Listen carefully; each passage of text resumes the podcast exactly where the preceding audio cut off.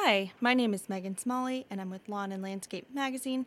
Welcome to the Lawn and Landscape Radio Network. I'm here today with Dan Baron, who's an attorney at law with Baron Law in Cleveland. Recently, Dan spoke at an Ohio Landscape Association meeting on how consumer laws impact landscape contractors. We wanted to connect with Dan to learn what landscapers need to know about consumer laws. First off, thanks for joining us, Dan. Hey, no problem. Um, to start off, you'd mentioned at the Ohio Landscape Association session that you used to work in the landscape industry. Could you briefly tell us what your experience was working in landscape and why you transitioned to work as an attorney at law?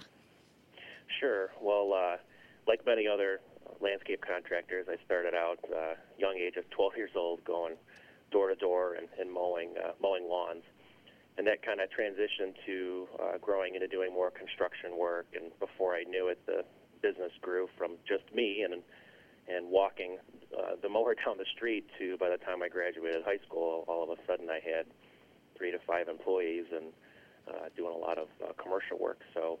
Uh, and that actually blossomed uh, into about 20 to 25 employees, so had a pretty good business going.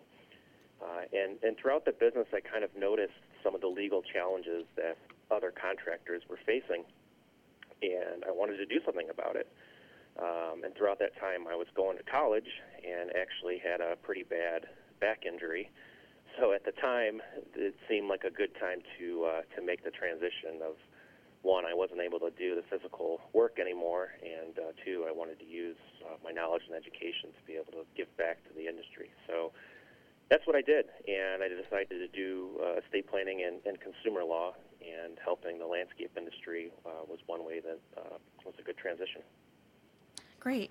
Now, at the Ohio Landscape Association meeting, you had emphasized the importance of knowing consumer laws, particularly if a landscape contractor does residential work.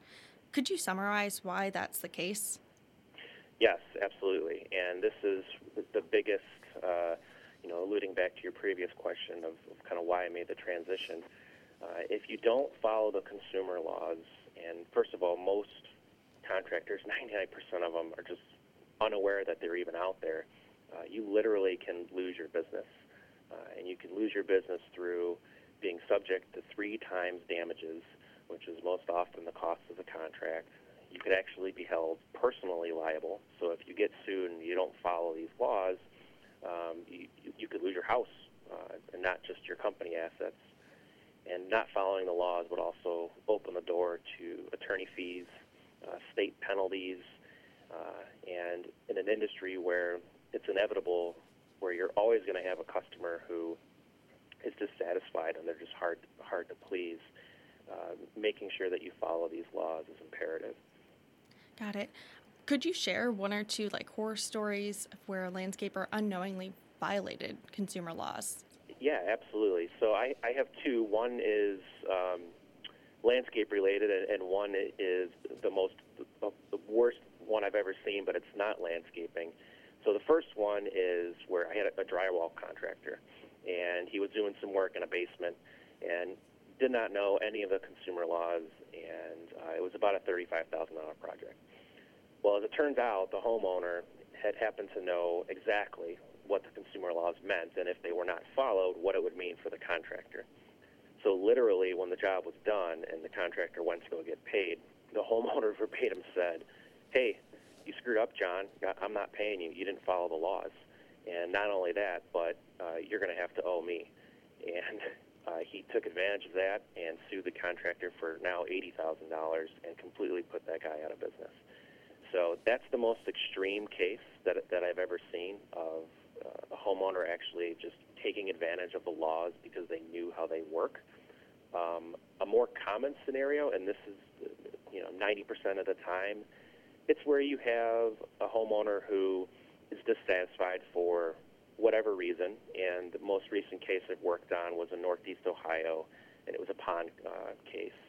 And it's about a twenty thousand dollar pond. Contractor, you know, did a good job. Everything was working, and uh, the homeowner was thrilled. In fact, uh, you know, was telling neighbors and, and everyone else that that you know, they loved the work. But then when it was time to to pay the bill, uh, now all of a sudden the homeowner says, "Well, you know, I don't, I don't like the color of the mulch, or I don't like the color of this rock," and and didn't want to pay. So of course the contractor did what anyone else would do, and he sued and put a mechanics lien on the house, and you know he wanted to get paid. And in the homeowner's defense, they called an attorney.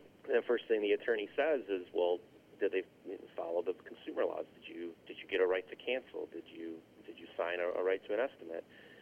And it was no, no, no. And now all of a sudden, uh, instead of the homeowner owing the twenty thousand dollars for the pond, the contractor ended up owing forty thousand uh, dollars plus attorney fees. So that's that's the most common scenario, and it, it happens all the time where you don't follow the laws and homeowners just slightly uh, dissatisfied, and it, it turns into getting sued for a lot more money.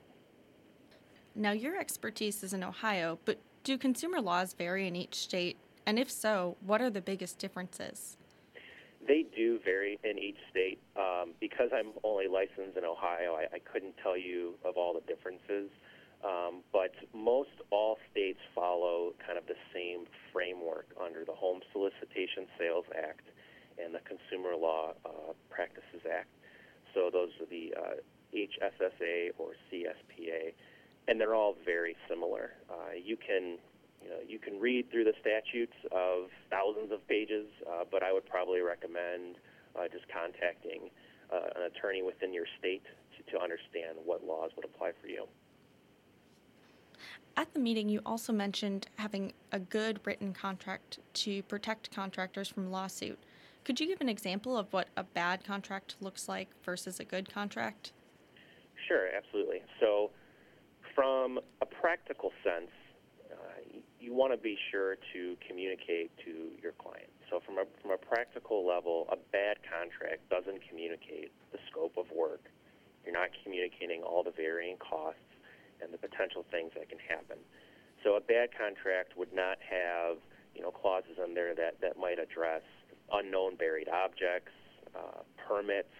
What about unavoidable damages, such as if you have to get into the backyard and the only way back there is across the driveway? Well, who's responsible if the driveway cracks? So basically, bad contracts uh, are not very detailed, and they don't let the, the consumer know what, what to expect. But more importantly, a bad contract would exclude the very necessary elements of consumer law and this is where contractors get in trouble.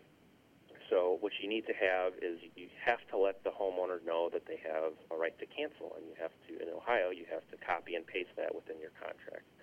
And failing to do so uh, will subject you to three times damages.